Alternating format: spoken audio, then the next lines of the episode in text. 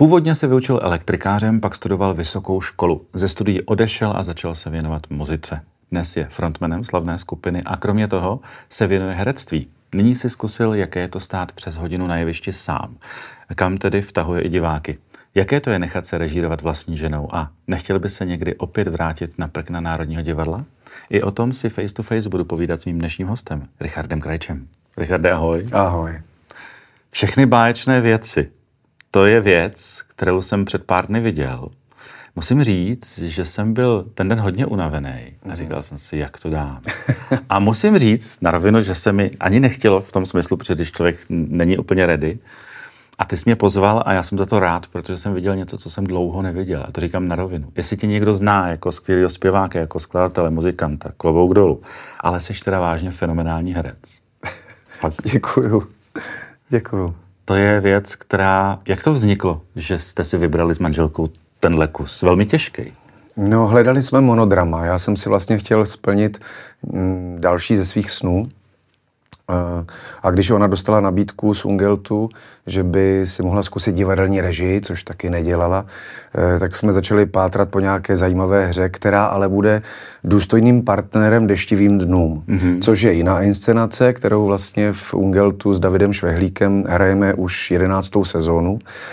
A jak se z toho stal takový eh, ve vší skromnosti ungelťácký kult, a to představení neustále vyprodané a vypadá, že bude vyprodané eh, dál a dál, tak jsme chtěli něco adekvátního, něco, co by vedle toho mohlo fungovat a zároveň, protože ta moje role Dennyho eh, v deštivých dnech je velmi výrazná, velmi herecky zajímavá, pestrá, tak jsme chtěli něco, co tomu opravdu bude moct konkurovat v úvozovkách, ale co samo taky obstojí.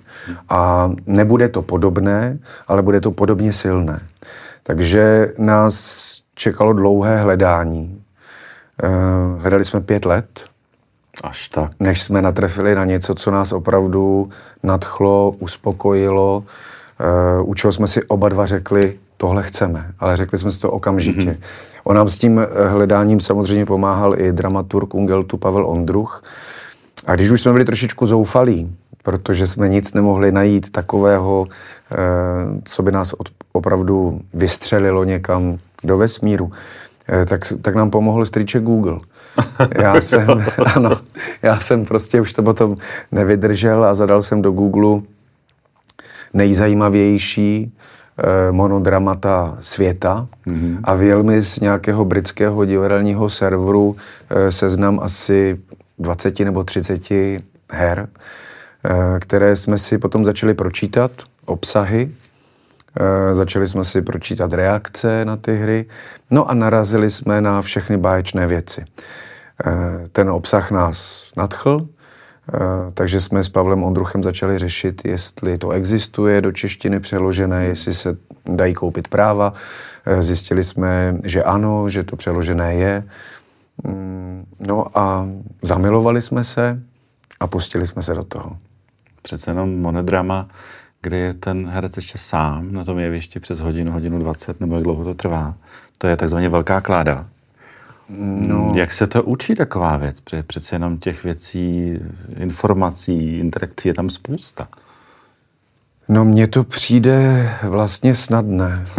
já, já, já nevím. Mě, spousta lidí mi říká, že si nedovede představit, že by se to naučila. Já no. si myslím, že by se to naučili. Prostě se to naučíte na spaměť. A to je vlastně všechno. No. Já nevím. Eh, Ty tam vtahuješ uh, diváky k sobě ano. na ještě. Což může vypadat jako připravený, což není připravený. Mm-hmm. Stalo se ti už, nebo spíš naopak, děsíš se chvíle, kdy ti diváci nebudou tak komunikativní a interaktivní, jako třeba jsem viděl já, nebo byli další? tak zatím se nám to nestalo. Zatím diváci, kteří do hry vstupují a které si tam teda vybírám, tak nějak jakoby splynou hmm. jo, s tím představením. Já si myslím, že oni vlastně zjistí, jaká je ta jejich role, že já tam jsem vlastně za tu postavu, která je v tu chvíli tak nějak potřebuje. Nejde o to tam člověka zesměšnit, ale hmm. naopak, hmm. Naopak vlastně si myslím, že z těch mých očí vyzařuje, že potřebuju jejich pomoc, že bez nich se vlastně ten děj neposune. A musím říct, že jsou nějak jako milí a připravení a aktivní a e, samozřejmě vidím ten ostych ve chvíli, kdy člověk do nich zabodne ten pohled, tak eh, ne každý z toho vypadá, že je nadšený, ale zatím mám pocit, že nadšeně z toho pódia odchází. Je pravda, že to pro ně možná může být trošku složitější v tom, že tahle hra se normálně na jevištích nehraje. Mm-hmm. Ona je vlastně koncipovaná jako taková stand-up show, mm-hmm. kde se hraje většinou eh, v kavárnách nebo v arenách kruhovitého typu, kde ten herec vlastně chodí mezi těmi diváky. Je kabaretní spíš. Je to spíš takový mm-hmm. kabaret. Myslím si, že v tomto naši diváci mají trošku komplikovanější, protože skutečně vytahujeme na to jeviště. No jasně, z těch jo? x řád, že jo, když musí. Tam, když si vlastně člověk eh, v té původní verzi k někomu jen tak přisedne, mm. tak vlastně je to asi trošku jiné. Aha.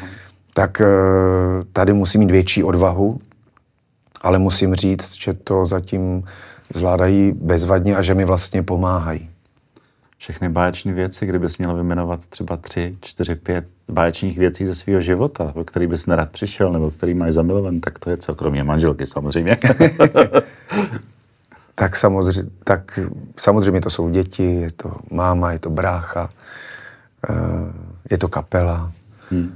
Eh, pak to jsou takové ty drobnosti, které jsou báječné vždycky v určitém okamžiku. Třeba eh, někdy po večerech je báječná FIFA, eh, když člověk vlastně u ní může vypustit tu svoji páru a zároveň podpořit tu svoji vášeň třeba k fotbalu, nebo krásná procházka, nebo okamžik, kdy stojíme v našem kostele v Chotěvicích. Mm-hmm. To je třeba báječná věc, musím říct, nabíjející.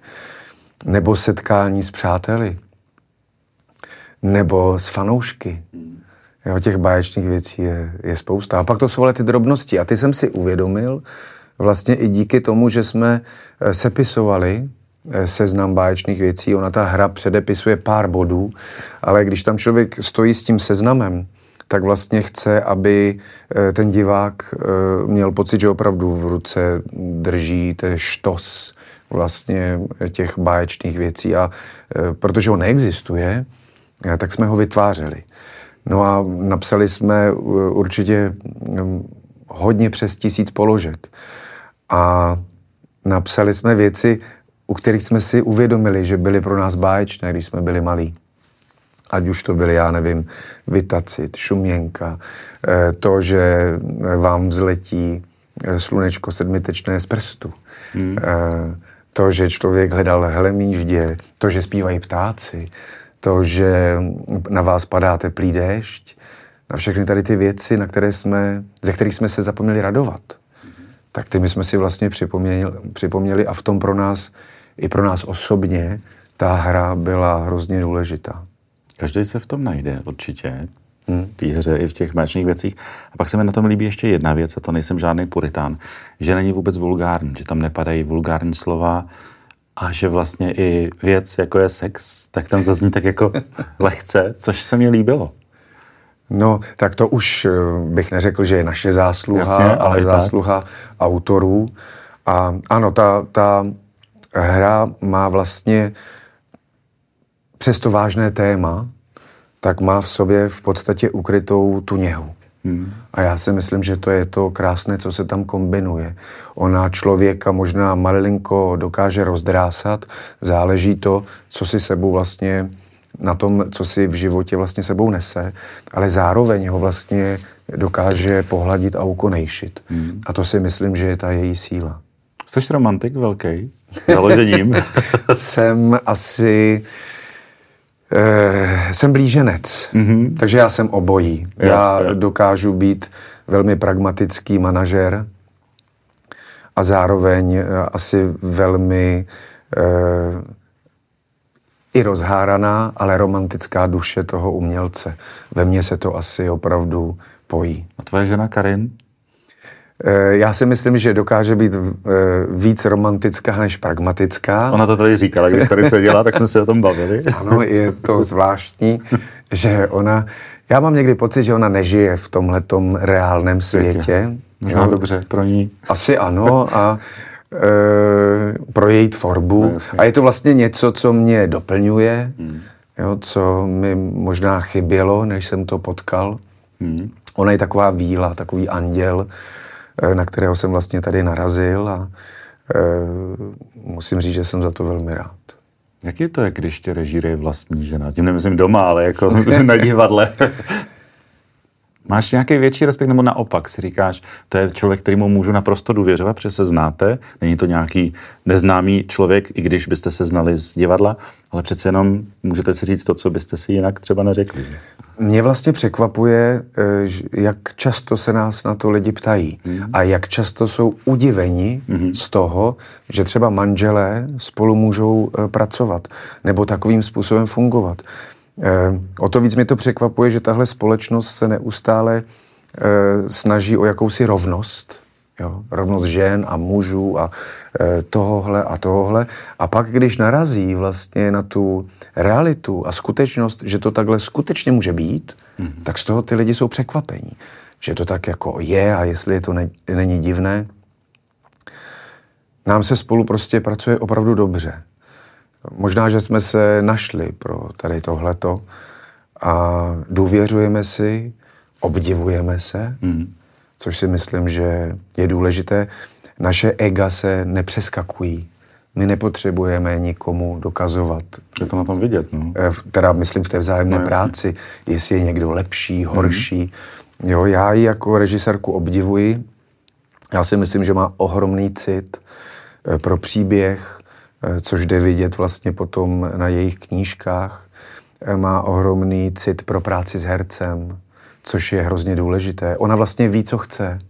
A to herci hrozně usnadňuje tu práci.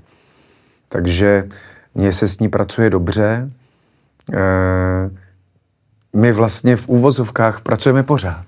My si pořád vyprávíme o tom, co vytváříme. A protože ta práce je pro nás e, ne práce, ale vášeň, koníček, mm-hmm. hobby, něco, co opravdu máme rádi. Takže my se v tom doplňujeme a, a někdy vlastně eh, ten jeden nemusí ani tu větu doříct a ten druhý už to ví. Přesně tak, jo. A mně se s ní dělalo fantasticky na té hře. Já mám pocit, že mě vlastně ani nerežírovala. Přesto vím, že mě posouvala, uvědomuju si ty okamžiky, kdy tu moji postavu směřovala, eh, kam, eh, kam ta hra potřebovala. Ona ji vlastně i přepisovala pro to, aby Mm, dopadla tak, jak dopadla, aby jsme lidem předali to, co jsme chtěli. Protože upřímně řečeno, ona končila trošičku jinak, hmm. než končí hmm. v našem podání. A eh, já jí v tom absolutně důvěřuju. No. Vím, že vlastně chce to nejlepší pro postavu, pro herce, eh, pro tu hru. A když potkáte takového spolupracovníka, tak je to ideální. No a když ho navíc milujete, no tak to je úplně vesmír. Takže je to vlastně výhoda, když spolu žijí dva umělci, protože si mají o čem povídat, eh, chápou jeden druhého. Když to mají takhle hozené, hmm. Tak eh, vidím, že to je vlastně, nebo si myslím, že to je výhoda. Samozřejmě... Ne vždycky to takhle funguje, že jo? Ale je to jako v každém partnerství. Hmm. Hmm. Jo, je to v kaž, jako v každém odvětví. Já si myslím, že se hlavně musí potkat ty lidi. Je to tvoje třetí žena? Ano. Každá z těch žen byla jiná. Hmm. Mě za, zaujalo, když tady seděla Iva Freelingová. Hmm. Položili jsme jí otázku, jestli si, jak si vybavuje vztah manželství s tebou, tak ona v podstatě řekla, že už si to ani nepamatuje. Tak čím si tak dostal, že už si to ani nepamatuje? Já si myslím, že jsme byli hrozně mladí. mladí. Hmm. Jo. Myslím si, že tehdy jsme Eh, byli samozřejmě zamilovaní. Ale že si každý to partnerství představoval trošičku jinak. A eh, protože je to už skutečně dávná historie, tak si myslím, že eh, by bylo zcela fér, abych tady o tom nějakým způsobem nemluvil, protože každý z nás si odnesl nějaké zážitky hmm. a já vlastně ani nevím, jestli se shodovali s realitou. to chápu. Když se vrátím x let zpátky, tak eh, ty, nejenom jako muzikant, ale jako moderátor, s Alešem Juchelkou, který je dneska poslanec, mm-hmm. politik, mm-hmm. Medúza, hit no. paráda. To byl velký od vás, ale přitom mám pocit, že takový pořád dneska chybí. Užívali jste si to tenkrát jako mladý kluci? No, strašně jo. jsme si to užívali. Jednak mi to přineslo to přátelství s Alešem. My jsme dodnes mm-hmm. přátelé. Já si myslím, že je to fantastický chlap. Mm. Úžasný člověk. S velkým srdcem. Prožil se velmi smutné věci navíc. To taky, no. samozřejmě. A, ale já ho mám hrozně rád. A takových lidí vlastně v tom životě moc nepotkáte. Takových těch opravdových rizích přátel. Já si myslím, že jich každý e, můžeme najít e, maximálně tak na dvou, na dvou rukou prostě. A on mezi ně patří. Takže to je první báječná věc, která mě vlastně díky tomu potkala. Potom e, další báječná věc byla, že jsem se vlastně díky tomu otřískal před tou kamerou. Mm-hmm. Byly to živé vysílání. Eh, což samozřejmě byl stres, eh, ale myslím si, že mi to hodně dalo eh, do budoucna. No a to byly, myslím, ty nejzásadnější báječné věci. Ale když se podíváme zpět k té otázce, to znamená, že tady možná něco takového hmm. chybí, tak ona se změnila ta doba. Hmm. Já si nemyslím, že třeba teď generaci, kterou zajímá hudba, vůbec zajímá televize. Hmm. Jo, tehdy na Meduzu koukali vlastně ti, kteří hudbu milovali, eh, hltali ji, chtěli ty nové věci. Eh, tehdy vlastně byla Meduza ESO hmm. Jo, hmm. a vznikalo něco jako očko. Jasně. A my všichni, kteří jsme mm, tu hudbu měli rádi, tak jsme eh, na to čekali. Eh, co přijde nového, jaký přijde hit, jaký bude klip tak dneska máme YouTube, máme digitální streamovací služby, stal se z toho mnohem více konzum, hmm. jsme tak přesyceni hudbou, eh, že jí vlastně nevěnujeme pozornost. Moje děti v podstatě přestali použí, eh, poslouchat kapely, oni hltají jenom singly, 30 eh, vteřinové ukázky refrénů, protože z toho jde udělat super klip na Instagram a na TikTok. A to vnímání muziky se podle mě změnilo.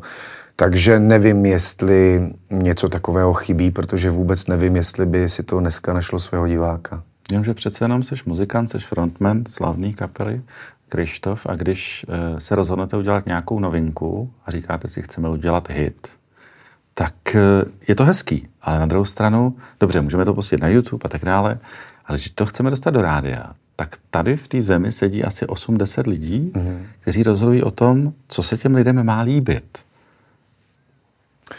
Já bych úplně neřekl, že rozhodují o tom, co se jim má líbit. To jsem si říkají, myslel... Protože říkají, není to hit, nebudem to hrát. Jak se tvoří hit? Že ho někomu pustím a buď se mu líbí, nebo ne?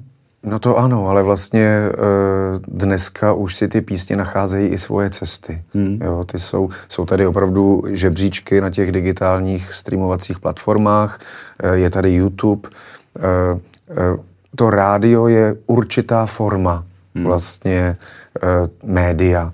A to médium má určité posluchače. A těch 80 lidí ví, jaké má posluchače. Jo. Já jsem za tu dobu, kdy jsem tu kapelu manageroval a e, vlastně jsem s těmi lidmi byl taky v kontaktu, jsem taky viděl všechny ty call testy, které skutečně ty lidi dělají. A často mě velmi překvapilo, jaké ty výsledky těch posluchačů jsou. A já si spíš myslím, že Eh, lidi, kteří se třeba do těch rádií nedostanou, tak by měli hledat buď jinou cestu, jak se dostat k posluchačům, anebo skutečně v tak malé zemi, ve které hmm. my jsme, eh, není prostor, vlastně masivní prostor třeba pro jejich tvorbu. Víte, eh, metalová kapela se těžko prostě dostane do rádia. Ale kdyby to byla metalová kapela z Německa či Británie, která by měla otevřený e, vlastně vstup na trh celosvětově. Hmm. E, protože když vás vydává nakladatel nebo vydavatel z Velké Británie nebo z Německa, tak ty vaše možnosti jsou úplně jiné mm, tak vůbec žádné rádio nebude řešit, protože se jejich hudba dostane k milionům posluchačů po celém světě a oni samozřejmě okamžitě mají jiné možnosti. My jsme hrozně v tom umění a v té kultuře omezení tou malou Českou republikou. Hmm. Tak to je. Jsme omezeni tím, že vlastně český stát se nikdy nezajímal pořádně o českou kulturu. On vlastně popkulturu a mezi to patří nejrůznější žánry. Ať už je to třeba i ten e, metal, tvrdý rock, pop, taneční hudba. On nikdy, nikdy tohle nepodporoval. Hmm. A v tom samozřejmě mm, je obrovská nevýhoda. Proto z toho nikdy nevznikl vývozní artikl. E, české zákonodárce tohle nikdy nezajímalo. Já si myslím, že naopak házejí vlastně kultuře vždycky klacky pod nohy. Je to škoda, protože některé země mají opačnou politiku. Mm-hmm. Zjišťovali jsme, jak to samozřejmě funguje s hudbou. Tam jsou velké podpory eh, třeba v severských zemích. Podívejte se na Švédsko. Oni opravdu z hudby vytvořili průmysl, mm. který odvádí potom daně do státní Jasně. kasy. Takže vlastně, mm. když se najednou z toho stane celosvětový produkt, Jasně. Eh, tak to té zemi jako něco zpátky přináší. V obrovském podporují autory eh, ve Francii, ve Velké Británii. Oni jim platí vlastně měsíční gáže za to, aby se ti autoři mohli soustředit a mohli psát divadelní hry, které potom odráží vlastně kulturnost toho národa. Nic takového tady neexistuje. Tady existuje velká státní podpora pro eh, velké národní instituce, jako je hmm. Národní divadlo, ano, tam máme přes miliardu dotací, e, pak tady jsou symfonické orchestry a tak dále a tak dále. Pak se o, e, ucházíte o nějaké granty, hmm. občas, někdo má občas nějaké štěstí. A nervy občas, na to? A nervy, občas ne. Hmm. Takže vlastně někdy se pokoušíte vytvářet něco, k čemu nedostanete potom příležitost. A díky tomu se začala kastovat vlastně i hudba na, nebo kultura vůbec na eh, komerční a nekomerční. Hmm. Ale upřímně řečeno, já vlastně, jak jsem přišel do styku s tím západním světem, s americkými producenty a tak dále, tak jsem zjistil, že to je nějaký omyl, který si tady neseme podle, podle mě vlastně z dob komunismu, že je underground mm-hmm. a populární jakoby hudba, dejme tomu, když to vezmu na tu hudbu, ale oni na západě dělí hudbu jenom na dva e, proudy a to je e, úspěšný a neúspěšný. A neúspěšný. Mm, Tam neexistuje e, nekomerční metalová kapela. Jo. Tam, nebo undergroundová kapela tam existuje úspěšná metalová kapela nebo neúspěšná metalová kapela. E, tady většinou e, v České republice bohužel, a je mi to hrozně líto, že to tak je, jakmile je někdo neúspěšný, tak většinou řekne, my jsme nekomerční, proto to tak je, my jsme ten underground. Což si nemyslím, že vždycky tak je, ale podotýkám, že je hrozná škoda, že český stát vlastně od té revoluce se nepokoušel nikdy tu popkulturu, do které já řadím všechny tyto žánry, eh, podporovat. Ty jsi mm, ale ta na jevištích, na velkých, menších, větších stagech, mění se nějak eh, složení těch eh, lidí, kteří chodí na ty koncerty, nemyslím jenom věkově, ale i názorově, přesně jak jsi říkal, lidem se teď snaží mnozí vyštípit, že, že jenom něco je to správný. Slyší lidi na to, když, když muzikant přijde a řekne, jo, tohle je hit, to je dobrý, to se nám povedlo? Vůbec ne. Vůbec ne. Víte, ono to vždycky všechno vznikne samovolně a on si to nakonec ten fanoušek opravdu rozhodne sám. Mm. Co je třeba hit a co není hit. Vlastně ani to rádio vám ten hit nemusí vyprodukovat. Ano, vám se ta písnička nějakým způsobem může zarít někam Jasně. do povědomí, ale to ještě nedělá z písně hit. Nikdy vám to třeba nezaručí, že ty lidi budou chodit na koncerty. Hmm. Je spousta lidí, kteří mají písně v rádiu a mají poloprázdné kluby. A nebo nehrajou koncerty. A nebo nehrajou koncerty. Hmm. Je to prostě nějaká magie. A kdyby eh, to mělo nějaký recept, tak by to dělali všichni.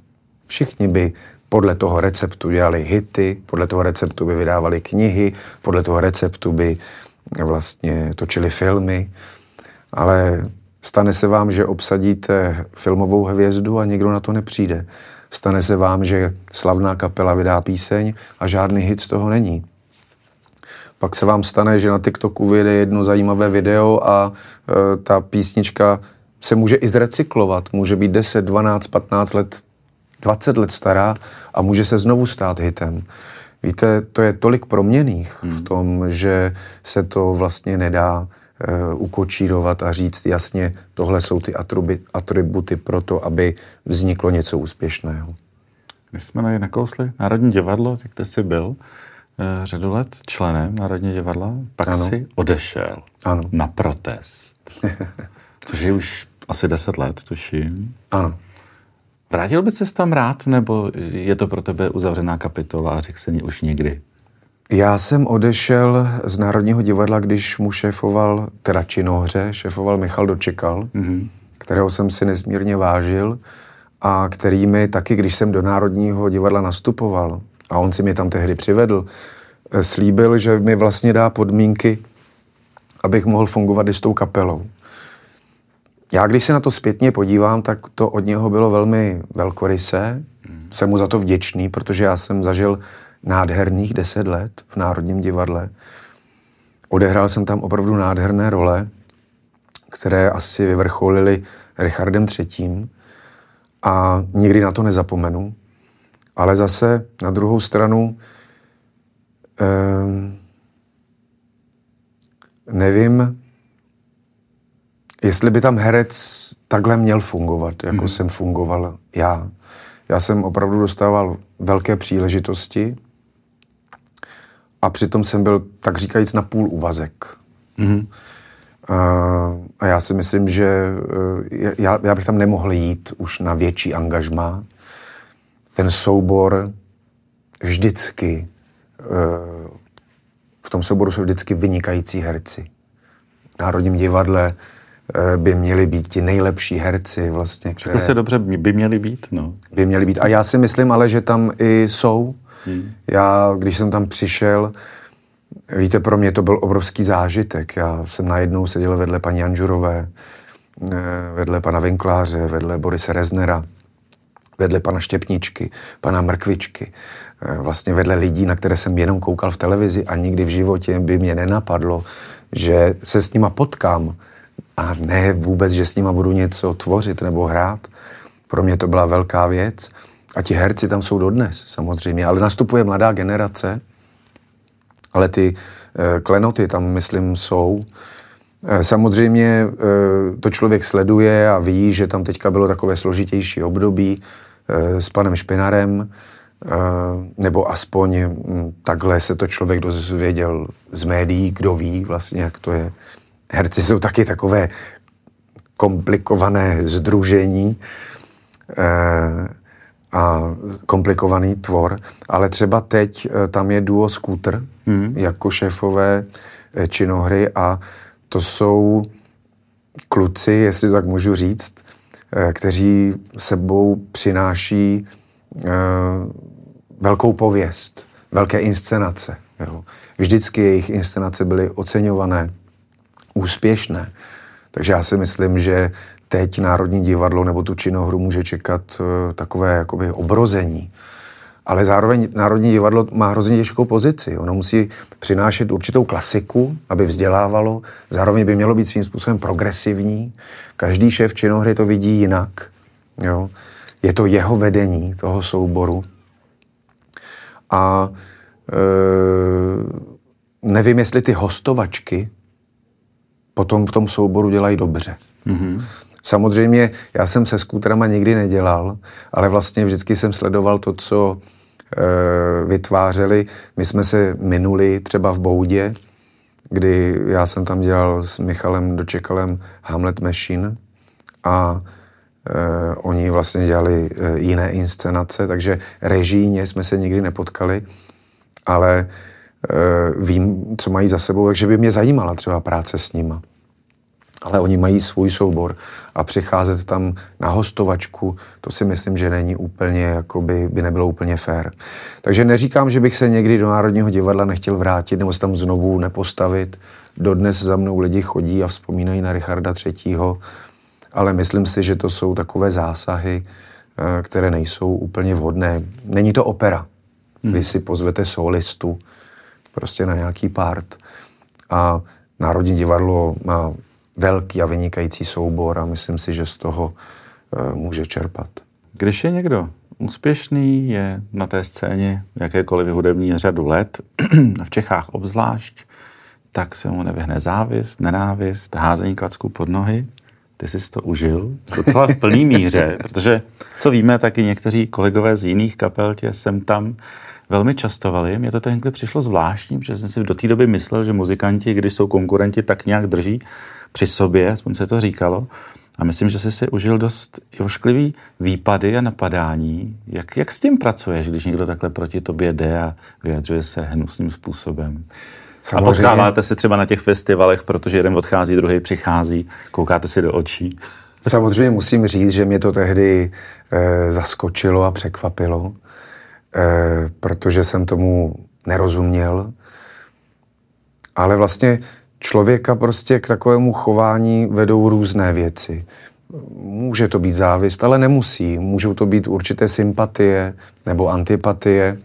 Eh, pak může přijít nějaký um, impuls, kdy, kde se člověk vlastně nechá unést a mm, eh, plácne něco, čeho třeba později lituje. Za mnou e, dodnes chodí někteří kluci z těchto kapel, jako třeba na poslední párty teďka po Slavících e, a omlouvají se mi a říkají, že vlastně vůbec neví, proč něco před pěti, šesti, sedmi, deseti lety e, psali nebo říkali. Víte, my se zase všichni neznáme. Jo? My se někdy takhle míjíme na těch festivalech, řekneme si čau. Je to asi jako v každé branži nebo v každé práci.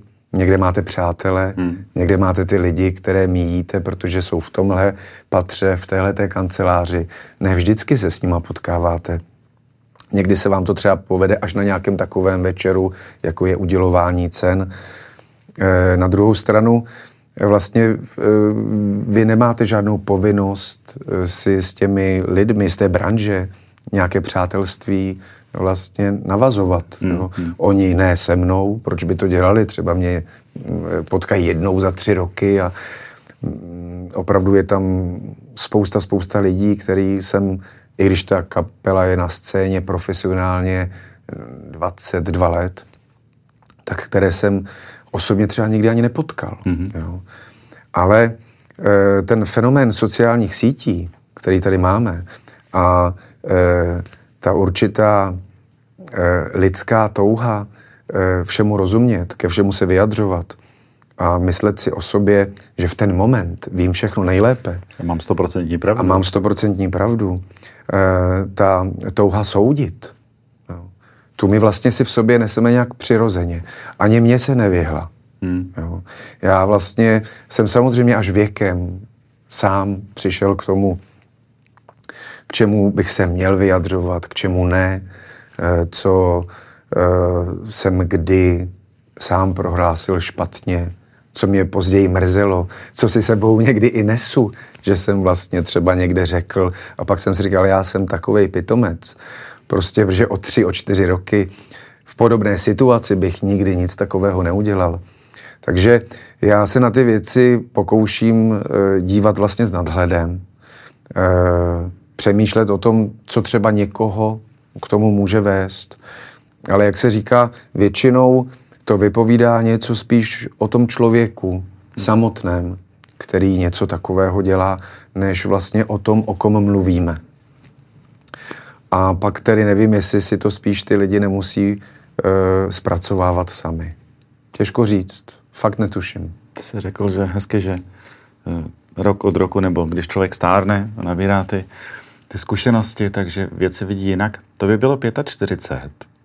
Tak když se podíváme 20 let dál, tak co by si si rád profesně splnil? Co tě, co, co tě mí, nebo co si říkat, na to jsem ještě neměl čas, ale teď, nebo energii, nebo zkušenosti a teď bych rád si tohle zkusil. Něco takového? Profesně? Hmm. Protože jsi zpěvák, herec, skladatel, muzikant. Co ještě? Nebo... Já musím říct, že já jsem vlastně si do těch 45 let a tím monodramatem teď vlastně všechno splnil. No. Mně to vlastně ani nikdy nenapadlo, mm. že bych si mohl plnit takovéhle věci. Jo. Pro mě je to vlastně takové překvapení, všechno. Jo. Vždycky, eh, když se zastavím a zapřemýšlím, tak eh, jsem za to nesmírně vděčný, protože jsem dostal velké dary hmm. od toho života. A nebo tady od Pána Boha, abych byl konkrétnější, za což jsem opravdu vděčný. A e, co se týče té profesní stránky, tak já nevím. No. Já jsem teďka v takovém zvláštním bodu, e, že jsem si přestal e, tak nějak snít. Já jsem si opravdu všechno splnil. Možná ten Cyrano z Beržeraku. Jo. Možná, že ten Cyrano z Beržeraku by mě ještě lákal jednou někdy. To je nádherná báseň. Hmm. Prostě jedna z nejkrásnějších básní, co kdy vůbec byla stvořena. Takže to mě láká. Ale jinak já vlastně asi si spíš chci plnit ty, mm, ty lidské věci. Mm-hmm. Jo? Když člověk buduje nějakou kariéru ze začátku, že jo? založíte nějakou kapelu, nebo jste fotbalista, nebo jste elektrikář a chcete založit firmu, tak máte nějaké představy o tom, kam chcete dojít. Tady třeba chcete hrát aspoň druhou ligu, pak první ligu, pak tohle, pak jít do zahraničí, pak být třeba v reprezentaci. Eh, když máte tu kapelu, tak aspoň, aby někdo chodil na koncerty, pak třeba aspoň teda CDčko, no dneska už CDčko, ne?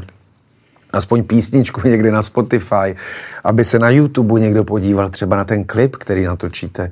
Když máte tu firmu, tak aspoň jednu zakázku, pak druhou, pak třetí, pak udělat fakt něco velkého s tou firmou. A teď samozřejmě to před sebou valíte. A když se vám to začne dařit, tak vám ty sny prostě rostou a je to krásné. Eh, stojí vás to spoustu stresu, času, sebeobětování, eh, ale stojí to za to. No a pak je vám 45, nebo 50, nebo 55, kdo ví. A řeknete si, a k tomu ještě něco? Jo, stihl jsem vlastně, ale ty další věci, co jsem chtěl, byl jsem dostatečně dlouho se svýma dětma, předal jsem jim vlastně to, eh, co jsem jim chtěl předat. Myslel jsem trochu víc na sebe, myslím jako na člověka a ne na to, že se ženu za nějakým úspěchem. A k tomuhle já došel už před pár lety, a začal jsem vlastně tu kariéru e, dávat na tu misku vah s tím osobním životem, se vztahem. Hmm. Jo. S tím, co jsem zjistil, že vlastně, když se ty dveře zavřou potom za tou prací, že tam je ten život. To zůstává, že? To zůstává, hmm. ano. Takže jsem... A to jsou ty báječné věci všechny. To jsou všechny ty báječné, ale oni jsou všechny ty věci báječné. Jo. A tak já si spíš opravdu plním ty, ty věci, co se týče toho života a ne té kariéry. Tak jsi asi jediný minimálně český zpěvák, který má vlastní kostel. S manželkou. ano, to, tento nápad měla moje báječná žena. Ale byl to báječný nápad a je to nádherné místo a vlastně díky báječným lidem kolem nás, kolem, díky fanouškům, díky kamarádům a tak dále, tak vlastně díky tomu ten kostel znovu zkvétá a e, my věříme, že tím pádem díky nám všem e, tady zůstane další staletí. A to je ta báječná věc. Bylo toho asi řečeno mnoho, ale jedním možná ze splněných snů e, byla spolupráce s Karlem Gotem a ty si vlastně způsobil to, že se z písničky, kterou jste spolu udělali, stal obrovský hit. No to jsem nespůsobil já. To samozřejmě způsobil Karel. E, možná to bylo celou tou situací, e, která vlastně nastala. Ono vždycky se v tom životě musí udát spousta věcí. V tomhle případě se to stalo, ale bylo to proto, že hm, Karel e, umíral, e, protože mi to řekl, protože vlastně celá ta informace ve mně tak zarezonovala, že mě napadl příběh té písně a ten text. Eh, ale splněný sen, já se vlastně na to nedívám jako na splněný sen, ale jako na dar. Mm-hmm. Jo? Příležitost a dar. Dar spíš. Mm-hmm. Příležitost ne, dar. Já myslím, že jsem dostal dar. My jsme se e, míjeli v tom profesním světě celou dobu. A na sklonku jeho cesty jsme se asi měli potkat. Proto jsme se asi míjeli předtím. Jinak by to nemělo tu sílu. Jinak by jsem třeba, jinak by mě už možná požádal dřív o nějakou písničku mm-hmm. a nepřišlo by to v tenhle ten okamžik. A já potom vlastně až zpětně jsem si uvědomil, eh, že je to dar. Jednak se s ním potkat, jednak ho poznat, mm. vlastně jako člověka. To je to, co mě mrzí, že mě minulo. Mm. A protože bych s ním chtěl strávit ještě mnoho, mnoho dalších měsíců, povídat si s ním e, na všechny ta témata, e, které jsme prostě probírali, bylo to strašně zajímavé. A já jsem taky poprvé a zatím naposled udělal tu výjimku, že jsem skutečně svoji píseň někomu věnoval.